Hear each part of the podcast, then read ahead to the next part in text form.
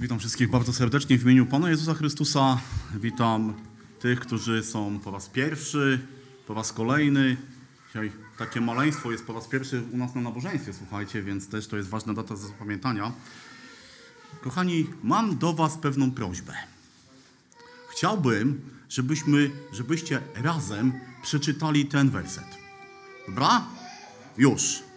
Albowiem tak Bóg umiłował świat, że Syna swego jednorodzonego dał, aby każdy, kto weń wierzy, nie zginął, ale miał żywot wieczny. Dobrze, bardzo dziękuję, ale to była łatwiejsza część. Teraz chciałbym, żebyście zamknęli oczy i powiedzieli ten werset z pamięci. Możecie w swoim języku, dobra?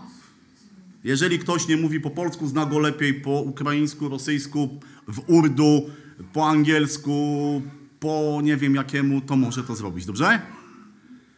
Zamykamy oczy i już. Albowiem tak Bóg umiłował świat, że Syna swego jednorodzonego dał, aby każdy, kto weń wierzy, nie zginął, ale miał żywot wieczny. Amen. I właściwie mógłbym już iść. Kochani, dlaczego, dlaczego to zrobiłem? Wiecie, ten werset, który, który czy, mówiliście, czytaliście, jest prawdopodobnie najczęściej czytanym, najczęściej używanym i naj, najbardziej popularnym wersetem w Biblii. Jeżeli byśmy zapytali człowieka, który ma jakikolwiek kontakt z Biblią, czyta Boże Słowo, studiuje je i rozważa, i byśmy go zapytali o najpiękniejszy, najbardziej popularny, najbardziej przemawiający werset do człowieka, to podejrzewam, że dziewięćdziesiąt procent, może nawet więcej, wskazałoby właśnie Ewangelię Jana, trzeci rozdział, szesnasty werset. Ostatnio nawet oglądając, wiecie, transmisję telewizyjną z jakiegoś meczu, widziałem człowieka, który stał z takim banerem z napisem John trzy szesnaście. O czym mówi nam ten werset? Gdybyśmy mieli jednym słowem powiedzieć, o czym mówi nam ten werset? No, to, to też było pytanie. O zbawieniu, o miłości. Wiecie, ten werset mówi nam o Bożej miłości. I wiecie, i w kościołach, w zborach bardzo często, a właściwie non-stop mówimy o Bożej miłości. Mówimy o Bożej miłości okazanej nam w Panu Jezusie Chrystusie. O tym, co Bóg zrobił, żeby człowiek miał życie wieczne, żeby człowiek miał zbawienie. Mówimy o miłości. Nawet dzisiaj, słuchając modlitw, słyszałem kilka modlitw, w których mówiliśmy o Bożej miłości. Wiecie, i to jest taki temat, który nigdy nie powinien znudzić się człowiekowi. Każdego dnia, w każdej chwili powinniśmy przypominać sobie, pamiętać i dziękować Bogu za Jego miłość. Wiecie, nie tylko za tą Jego miłość okazaną na krzyżu, ale też za tą miłość, którą mamy od Niego codziennie. Na samym początku brat Łukasz wspomniał o tym deszczu, tak, że mamy dzisiaj deszczowy dzień. Ale wiecie, my jako chrześcijanie tak naprawdę każdego dnia mamy deszczowy dzień. Każdego dnia otrzymujemy deszcz Bożych błogosławieństw. To jest dowód Bożej miłości. To, że dzisiaj się obudziliśmy, to, że dzisiaj możemy tutaj być, to, że dzisiaj mogliśmy zjeść śniadanie, jest obrazem Bożej miłości. Wiecie, to nie jest tak, że to nam się należy, bo tak. Nie, to jest dowód Bożej miłości. I wiecie, i chciałbym dzisiaj, żebyśmy pomówili, skupili się właśnie na temacie miłości. Ale, żeby nie było tak łatwo, to chciałbym, żebyśmy skupili się, odwrócili troszeczkę tą miłość. Bo my bardzo dużo mówimy o Bożej miłości, o miłości Boga do nas. Ale chciałbym, żebyśmy dzisiaj zajęli się tematem mojej miłości do Boga. Znaczy nie tylko mojej jako mojej, ale takiej naszej osobistej. Żeby każdy z nas zastanowił się pod wpływem Bożego Słowa, jak wygląda moja miłość ku Bogu. Bo jak wygląda Boża miłość, to my doskonale wiemy. To my możemy to odczuwać. To odczuwamy to na co dzień. Ale jak wygląda miłość człowieka do Boga? I chciałbym, żebyśmy otworzyli sobie dalej Ewangelię Jana, dwudziesty pierwszy rozdział i przeczytali wersety od piętnastego do siedemnastego. To jest też kontynuacja tego tematu, którym się jakiś czas temu, od jakiegoś czasu dzieje, dzielę. Bóg, który zadaje pytania.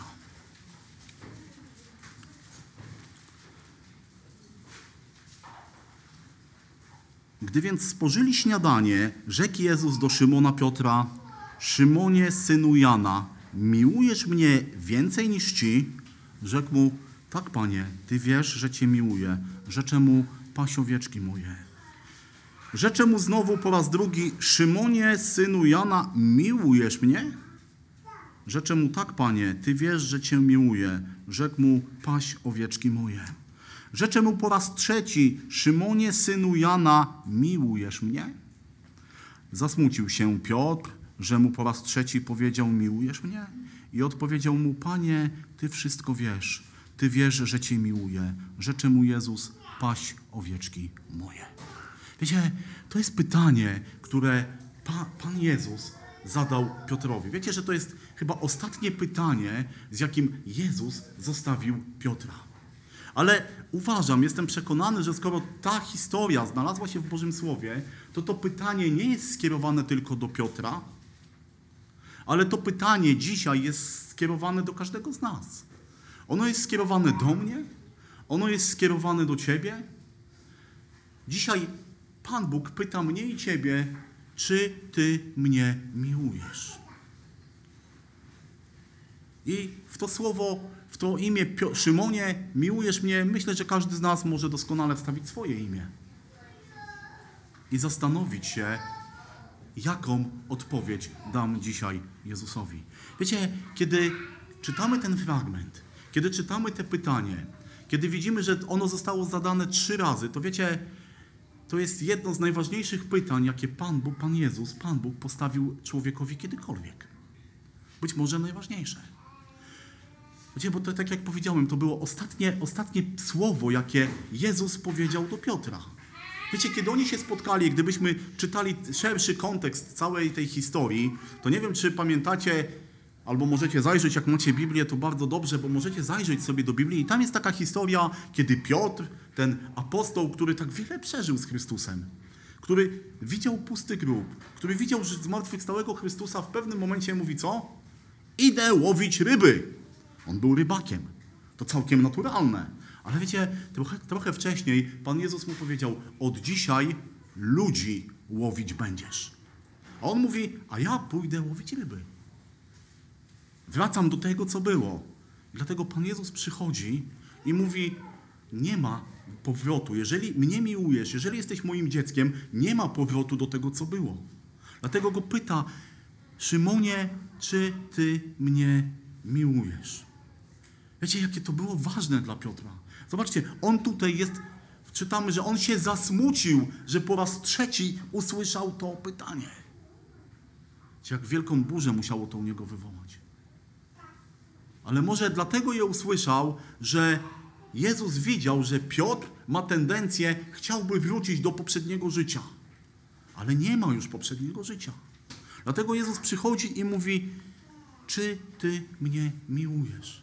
Wiecie, tak jak powiedziałem, bardzo dużo mówimy o miłości Boga do nas.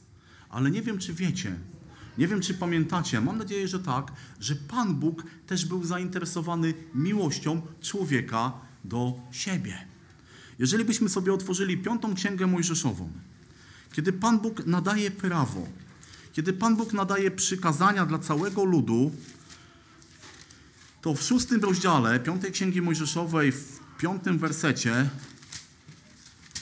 czytamy takie słowa: będziesz tedy miłował Pana Boga swego z, całej, z całego serca swego i z całej duszy swojej i z całej siły swojej. To powiedział Pan Bóg w Starym Testamencie, kiedy nadawał ludziom prawo. Będziesz miłował Boga. Jeśli pójdziemy dalej do, do Nowego Testamentu, Ewangelia Marka, znaczy Danielu, tylko przeczytam, nie będę, nie będę rozwijał. dwunasty rozdział, wersety od dwudziestego ósmego do trzydziestego pierwszego. I przystąpił jeden z uczonych w piśmie, który słyszał, jak oni rozprawiali, a wiedząc, że dobrze im odpowiedział, zapytał go, które przykazanie jest pierwsze ze wszystkich. Jezus odpowiedział, pierwsze przykazanie jest to, słuchaj Izraelu, Pan Bóg nasz, Pan jest jeden. Będziesz tedy miłował Pana Boga swego z całego serca swego i z całej duszy swojej i z całej myśli swojej i z całej siły swojej. A drugie jest to, będziesz miłował bliźniego swego jak siebie samego, innego przykazania większego nad te nie masz. Ale zobaczcie, i w Starym Testamencie, i Pan Jezus powtarza to w Nowym Testamencie, będziesz miłował Pana Boga swego. Wiecie, jest to coś, co Pan Bóg oczekuje od człowieka. Pan Bóg daje człowiekowi swoją bezgraniczną miłość, ale oczekuje też, że człowiek będzie kochał Boga. Pytanie możemy sobie zadać, czy każdy człowiek może kochać Boga? Tak. Odpowiedź jest jednoznaczna. Każdy człowiek może kochać Boga. Powiem więcej, każdy człowiek powinien kochać Boga. Ale czy każdy go kocha? Nie.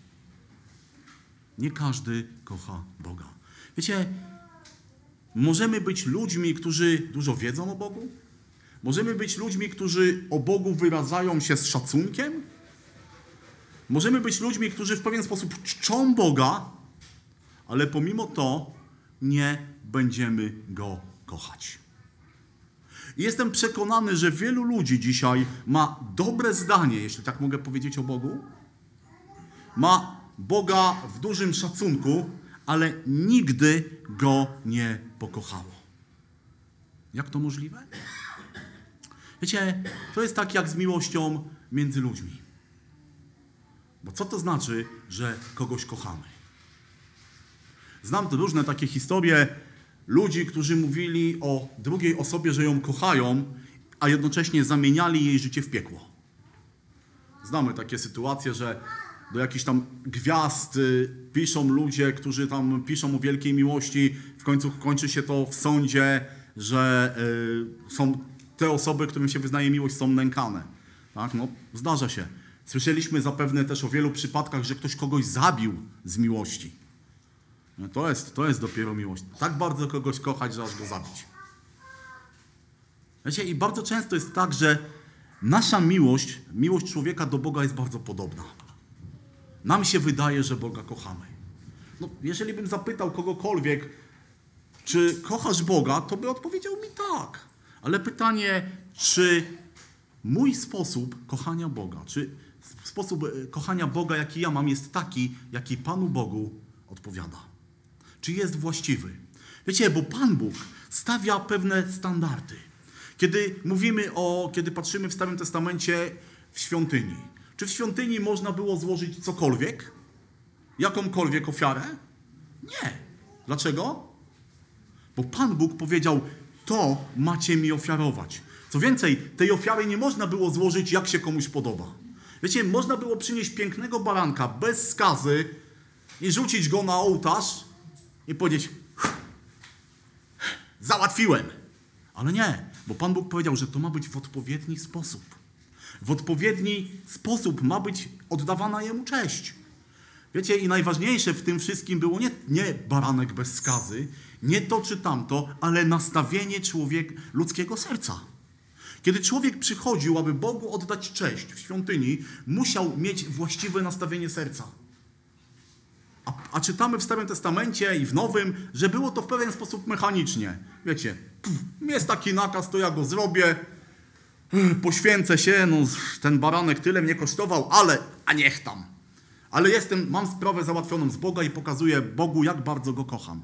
Ale nie, bo zobaczcie, kiedy czytamy to w Starym Testamencie i w Nowym Testamencie, co powiedział Pan Jezus, będziesz miłował Pana Boga swego, nie według przepisu, nie na odwal się, że tak brzydko powiem, ale z całego swojego serca, całą swoją duszą, całą swoją myślą, całą swoją osobą. Czyli jednym słowem, całe twoje życie, całe życie człowieka, moje i twoje, jeżeli mówisz o sobie, że kochasz Boga, ma być poświęcone Jemu. W liście do Rzymian, dwunasty rozdział jest napisane, składajcie życie swoje jako co? ofiarę świętą, miłą Bogu, bo takie winno być duchowe życie wasze. Wiecie, Panu Bogu nie było wszystko jedno. Panu Bogu nie jest wszystko jedno, jak Go kochasz. Panu Bogu nie jest wszystko jedno, czy Ty Go kochasz, czy nie, bo On chce, żebyś Go kochał. Tak jak powiedziałem, nie każdy człowiek kocha Boga. Kto może kochać Boga? List do Kolosan, pierwszy rozdział, osiemnasty, werset do dwudziestego drugiego. Tam jest mowa wcześniej o Panu Jezusie jako o głowie Kościoła i czytamy: On jest początkiem pierworodnych z umarłych, aby we wszystkim był pierwszy. Ponieważ upodobał sobie Bóg, aby w Nim zamieszkała cała pełnia boskości i żeby przez Niego wszystko, co jest na ziemi i na niebie, pojednało się z, z Nim dzięki przywróceniu pokoju przez krew krzyża Jego.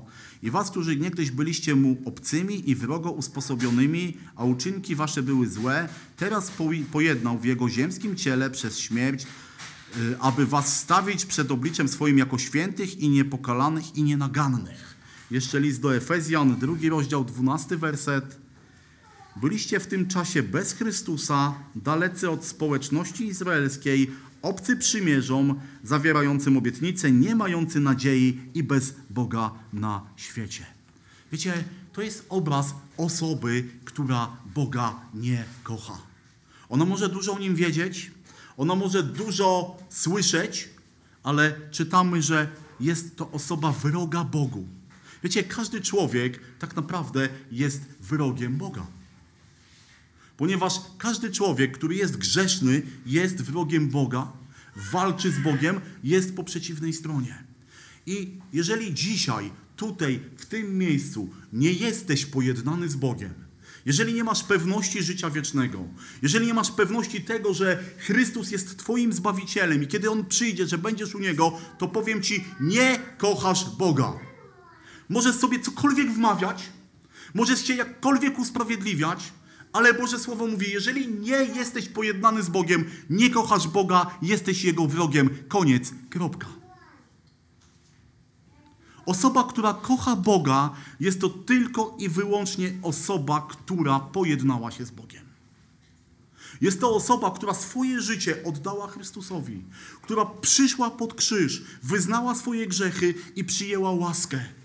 Jeżeli tego nie ma w twoim życiu, jeżeli tego nie zrobiłeś, nie zrobiłaś, nie kochasz Boga. Ja nie będę mówił, jakie są konsekwencje braku miłości do Boga, bo o tym doskonale wiemy. Jest to potępienie, jest to piekło, jest to wieczność bez Boga. Więc jeżeli dzisiaj nie jesteś osobą pojednaną z Bogiem, jeżeli dziś nie kochasz Boga, to jest to być może dla ciebie ostatnia szansa, żeby to zmienić. Być może dzisiaj jest dla ciebie czas łaski. Być może dzisiaj dla ciebie jest ten dzień. Być może nigdy więcej, nigdy później nie będziesz miał takiego dnia. To jest Boże Słowo. Boże Słowo mówi, nie możesz kochać Boga, jeżeli nie jesteś z Nim pojednany. Uff. Być może niektórzy mogą teraz odetchnąć. Jaka, jak, jak bardzo możemy dziękować Bogu za tą łaskę, że w moim życiu był taki dzień. Ale wiecie, kochać, miłować Boga to nie jest tylko to, że powiemy odpowiednią formułkę, zrobimy akt pokuty, bo nie wiem, czy zwróciliście uwagę, że kiedy Jezus mówi do Piotra, czy mnie miłujesz, to później mówi jeszcze jedno słowo.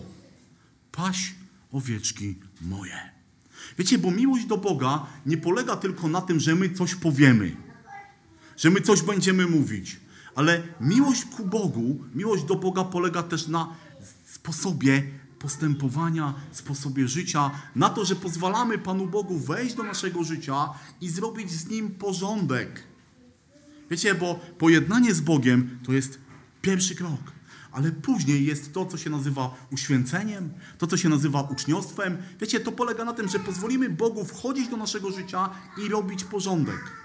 Pozwalamy Bogu, żeby On zabierał to, co Jego nie chwali, wyrzucił to na śmietnik i dał nam coś nowego. Jeżeli otworzymy sobie pierwszy list Jana, piąty rozdział i przeczytajmy pierwsze sześć wersetów.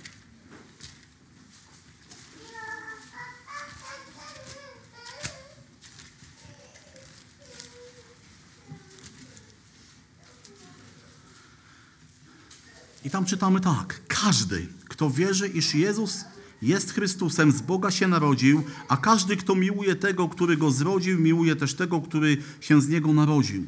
Po tym poznajemy, iż, dziećmi Bożymi, iż dzieci Boże miłujemy, jeśli Boga miłujemy i przykazań Jego spełniamy. Na tym bowiem polega miłość ku Bogu, że się przestrzega przykazań Jego, a przykazania Jego nie są uciążliwe.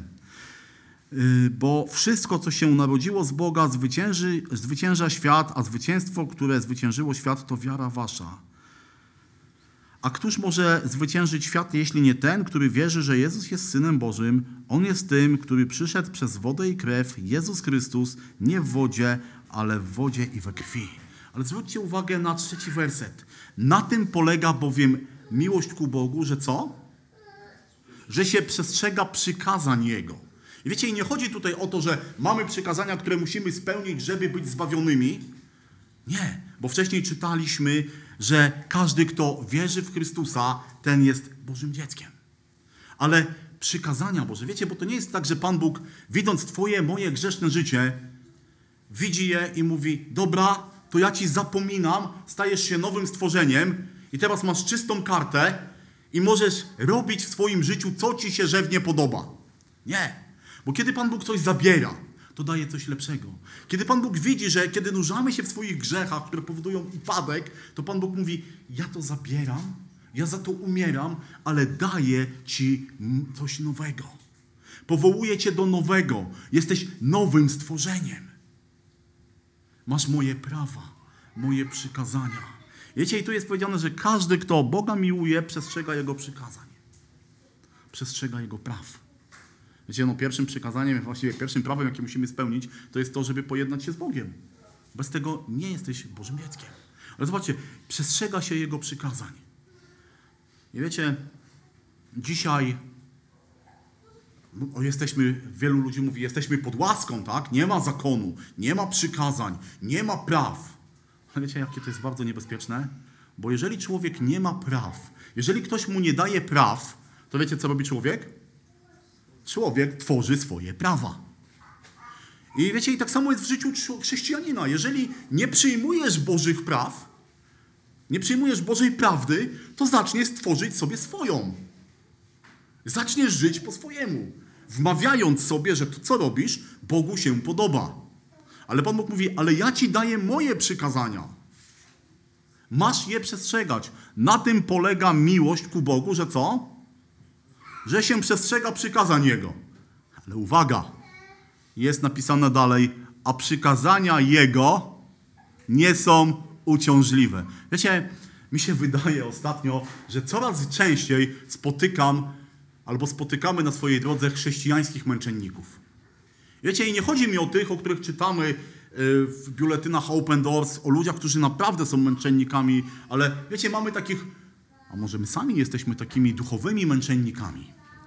Jakże często zdarza się, może słyszeć albo powiedzieć, nie mogę tego zrobić, bo jestem chrześcijaninem. To brzmi bardzo dobrze, prawda? No nie mogę tego zrobić, bo jestem chrześcijaninem. Ale wiecie, czasem wyczuwa się taką nutę, nie wiem jak to nazwać, żalu z tego powodu. Boże, jestem chrześcijaninem i nie mogę tego zrobić. Ale gdybym nie był, to by to wyglądało inaczej. No to są właśnie tacy chrześcijańscy męczennicy dzisiaj.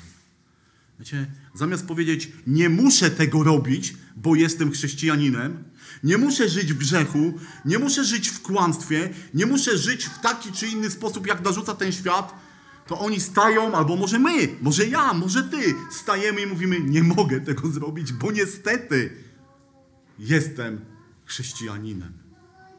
Ale czy Bogu o to chodzi? Czy kiedy mówi, że przestrzeganie Jego przykazań nie jest uciążliwe, to Panu Bogu o to chodzi? Nie przestrzegamy Jego przykazań dlatego, że one coś nam dadzą w kontekście zbawienia.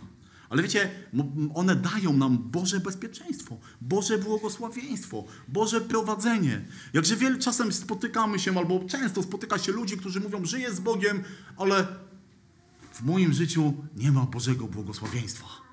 Wiecie co? A może dlatego Go nie ma, bo zacząłeś traktować Jego prawa jako przykre obowiązki. Tak jak Izrael. Oni w pewien sposób chodzili i przynosili ofiary, ale zaczęli je traktować jako przykry obowiązek. Wiecie, chyba nie ma nic smutniejszego niż widok chrześcijanina, który z, z obowiązku robi pewne rzeczy. No w sumie lepiej, lepiej może dla świata i lepiej dla innych, żeby on robił te dobre rzeczy z obowiązku, niż nie robił ich w ogóle. Ale czy Panu Bogu o to chodzi? Czy Panu Bogu chodzi o to, żebyśmy coś robili z obowiązku? Nie. Panu Bogu zależy, żebyśmy to robili z miłości. Z miłości do Niego, z miłości do, do innych. Kiedy Jezus mówi do Piotra, paś owieczki moje, to wiecie, On daje mu odpowiedzialność. I to nie jest dzisiaj tylko odpowiedzialność, kto jest odpowiedzialny za Kościół. No wiadomo, starsi, pastorzy, ale wiecie, każdy z nas jest odpowiedzialny za siebie nawzajem. Każdy z nas może być pasterzem owiec. Miłość jest czynem, miłość jest sposobem życia, sposobem postępowania. I w wielu miejscach Bożego Słowa mamy, mamy fragmenty, które mówią o tym, że kto miłuje Boga, a nienawidzi brata swego, to co? To niech nie mówi, że Boga miłuje, bo to jest nieprawda. Wiecie, miłość ku Bogu, miłość do Boga objawia się nie tylko w co mówimy, ale co robimy, jak żyjemy i dlaczego. Wiecie, miłość do Boga objawia się w naszej motywacji. Dlaczego pewne rzeczy robimy? Dlaczego dzisiaj na przykład jesteś tutaj w zgromadzeniu Bożego Ludu? Bo co? Bo wypada? Bo nic ciekawego w telewizji nie ma? Bo mama, tata, babcia, dziadek kazali? To nie jest miłość. Jak wygląda moja miłość ku Bogu? Wiecie, jeśli ktoś z was jest człowiekiem nowonarodzonym, to pamięta, mam nadzieję, jak to było w momencie, kiedy poznawaliście Boga. Jak to wszystko się zmieniało. Jaka nasza miłość była do Niego. Wiecie, ja kiedy się nawróciłem, to była godzina druga w nocy, tak mniej więcej, to byłem gotowy po całym ośrodku przebiec i wszystkim powiedzieć o miłości Chrystusa. No, a dzisiaj pewnie ciężko by mi to było, nie? Z moim doświadczeniem życiowym. Ale to jest piękne, to jest ta pierwsza miłość, którą mamy do Boga. I wiecie, i miłość polega na tym, że ona nie powinna się zwijać, tylko powinna się rozwijać. Dzisiaj czasem słyszymy o małżeństwach, które mówią, mąż mówi do żony, żona mówi do męża, nie kocham cię. Ileś lat temu kochali się, patrzyli sobie w oczy, trzymali się za ręce, chodzili na spacery, budowali razem życie i po pewnym czasie mówią, nie kocham cię, rozstają się. Wiecie, czy czasem, czasem jest tak, że my w taki sposób podchodzimy do Boga i mówimy, kiedyś cię kochałem, a teraz to już tak słabiej. Nie wiem, czy się ze mną zgodzicie, czy nie, ale żyjemy w czasach, które się nazywają czasami końca. I myślę, że każdego dnia, kiedy słyszymy informacje w mediach o tym, co się dzieje, przypominamy sobie pewne fragmenty Bożego Słowa, to dochodzimy do wniosku, że jak jest ten zegar, który tyka, to już zostało bardzo niewiele do końca. Ale wiecie, po czym, po czym najbardziej można poznać, że czasy końca się zbliżają? Bo wojny były wszędzie, były zawsze. Mniejsze, większe, dłuższe, krótsze, może mniej nagłośnione. Tak, dzisiaj mamy internet, dzisiaj jak ktoś kichnie w Stanach Zjednoczonych, to za dwie sekundy na zdrowie mu powiedzą w Chinach. Zarazy, głód, to też było zawsze. Wiecie, to nie jest tak, że to jest nagle nasze czasy. Chociaż teraz te, te zjawiska może się nasilają. Ale wiecie, po czym poznać, że zbliżamy się do czasów końca? Po miłości Kościoła do Boga. Po tym, jak Kościół kocha Boga. Jak ja, jak ty go traktujemy. W Ewangelii Mateusza w dwudziestym czwartym rozdziale czytamy coś takiego. Od dziewiątego wersetu. Wtedy wydawać was będą na udrękę i zabijać was będą i wszystkie narody pałać będą nienawiścią do was dla imienia mego. I wówczas wielu się zgorszy i nawzajem wydawać się będą i nawzajem nienawidzić i powstanie wielu fałszywych proroków i zwiodą wielu, a ponieważ bezprawie się rozmnoży, przeto miłość wielu oziębnie. ale kto wytrwa do końca, ten będzie zbawiony. Wtedy wydawać was będą na udrękę, zabijać i pałać nienawiścią. Wiecie, że chrześcijanie dzisiaj są najbardziej prześladowaną grupą religijną na świecie. Że jest powszechna nienawiść i w wielu krajach ob, ob, ona objawia się w czynie, w tym, co się dzieje, że chrześcijanie są zabijani. Ale zobaczcie, czy w naszym kraju chrześcijańskie wartości, którymi się tak chlubimy jako Polacy, nie są obrażane, nie są wyszydzane, nie są wyśmiewane, nie są niemodne. Ale co? Jest napisane, że to się musi stać. Ale co jest napisane o Kościele? Że miłość wielu oziębnie. Wiecie, tak jak, tak jak w Starym Testamencie i w Nowym Testamencie mieliśmy osoby faryzeuszy, tak? Lud ten czci mnie wargami, ale sercem jest daleko ode mnie. Czy to nie jest dzisiaj może postawa Kościoła? Może moja i twoja. Że jesteśmy ludźmi, którzy gdzieś na bakier są z tą Bożą miłością. Kiedy otworzymy sobie objawienie, drugi rozdział, kiedy są listy do zborów, i ja wiem, że jest różna ich interpretacja, do kogo te, do kogo te listy były napisane, czy do przewodników tych zborów, czy, czy do całych kościołów, czy do społeczności, ale wiecie, w drugim rozdziale jest list do zboru w Efezie. Do anioła zboru w Efezie napisz, to mówi ten, który trzyma siedem gwiazd w prawicy swojej, który się przechadza pośród siedmiu złotych świeczników. Znam uczynki twoje, i trud, i wytrwałość twoją, i wiem, że nie możesz ściepieć złych, i że doświadczyłeś tych, którzy podają się za apostołów, a nimi nie są, i stwierdziłeś, że są kłamcami. Masz też wytrwałość i cierpiałeś dla imienia mego, a nie ustałeś. Lecz mam ci za złe, że porzuciłeś pierwszą twoją miłość. Wspomnij więc, z jakiej wyżyny spadłeś i upamiętaj się i spełniaj uczynki takie jak pierwej, a jeżeli nie, to przyjdę do ciebie i ruszę świecznik twój z tego miejsca, jeśli się nie upamiętasz. Wiecie, jaki tu był zarzut do Kościoła? Porzuciłeś swoją pierwszą miłość. Ta miłość, którą miałeś. Zobaczcie, ten zbór w Efezie, on miał wszystko, co jest wspaniałe, co się Bogu podoba. Znam twoje uczynki, twój trud, twoją wytrwałość, twoje doświadczenia, twoją prawość. Ale Pan Bóg mówi, ale porzuciłeś swoją pierwszą miłość. Ona gdzieś została odstawiona. A wszystko, wiecie, i trud, i wytrwałość, i pobożność musi opierać się na miłości Boga. I kiedy Pan Jezus pyta Piotra, Piotrze, Szymonie Piotrze, miłujesz mnie? To tak jak powiedziałem, on powie, to jest pytanie dobre dzisiaj dla mnie i dla ciebie. Czy Boga miłuję? To na pewno tak. Ale pytanie, czy ta moja miłość jest taką, która się Bogu podoba? Czy wiecie, czy nie zastąpiliśmy tego, co Bóg oczekuje, tym, co my chcemy Mu dać?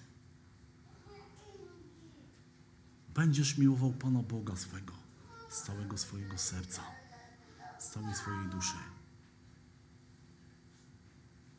Ile muszę uprzątnąć z mojego serca?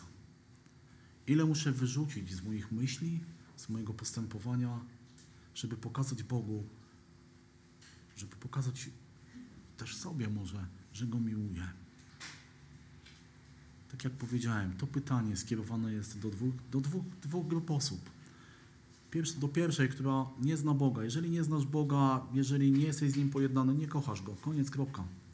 Ale jeżeli mówisz o sobie, jesteś pojednany z Bogiem, jesteś wierzącym człowiekiem, jesteś człowiekiem, który czyta Boże Słowo, studiuje je, to pytanie, jak bardzo zależy Tobie na Twojej miłości do Boga? Jak bardzo swoją postawą pokazujesz tą miłość? Zapytam inaczej. Czy od momentu nawrócenia twoja miłość do Boga wzrosła, czy też nie? Czy jesteśmy, do kogo jesteśmy podobni? Czy przypadkiem nie jesteśmy jak ten zbór w Efezie? Porzucamy swoją pierwszą miłość. Sławku, synu Jerzego, miłujesz mnie? To pytanie jest dzisiaj do mnie i muszę się nad nim naprawdę zastanowić, ale też wzywam was, kochani, zastanówmy się, czy Boga miłujemy, jak bardzo. Jeżeli coś jest w naszym, w moim, w twoim życiu, co Boga nie chwali, to pamiętajmy, że mamy kogoś, do kogo możemy przyjść. Komu możemy powiedzieć: Panie, to w moim życiu Ciebie nie chwali, ale ja chcę Tobie to oddać. Chcę, żebyś to, to oczyścił. Wiecie, jesteśmy świątynią Ducha Świętego. I kiedy Pan Jezus wszedł dwa razy do świątyni i zobaczył tam to, co się działo, to On to uprzątnął. Dzisiaj Pan Je- my jesteśmy świątynią Ducha Świętego. I Pan Bóg chce sprzątać w tym, co ja mam w swoim sercu. Tylko czy ja chcę pozwolić Bogu, żeby On to zrobił? Czy ja tak bardzo Go miłuję, że od, od, oddaję Mu wszystko? Że czasem nie jest tak, że mówię: Panie Boże, zrób porządek z tym, z tym, z tym, z tym, ale mam taką komnatę tajemnic w moim sercu. Taką, w której trzymam jakieś tam swoje trofea. Yy, I od czasu do czasu, wiecie, tam wchodzę i... Ale Pan Bóg mówi: ja mam być na pierwszym miejscu w Twoim sercu. To ja mam być Twoim największym trofeum. To ja mam być tym, czym się szczycisz w swoim życiu. Jeden z psalmów mówi, że jedni szczycą się końmi, drudzy wozami, a my imieniem Pana Boga. Wiecie, mamy bardzo duży powód, żeby dziękować Bogu za Jego miłość, bo ona jest nieograniczona, ona jest niezmienna. Ale pamiętajmy, Pan Bóg też chce ode mnie i od Ciebie miłości. Takiej, która... którą On chce, którą On nam nakazał. I niech nam Pan Bóg pomoże w naszym codziennym życiu też dawać tą miłość, wołać do Niego, ale też pamiętajmy o sobie nawzajem. Możemy modlić się o siebie nawzajem. Możemy prosić Boga o siebie nawzajem, o naszą miłość do siebie. I nie zaniedbujmy tego. Niech was Pan Bóg błogosławi. Amen.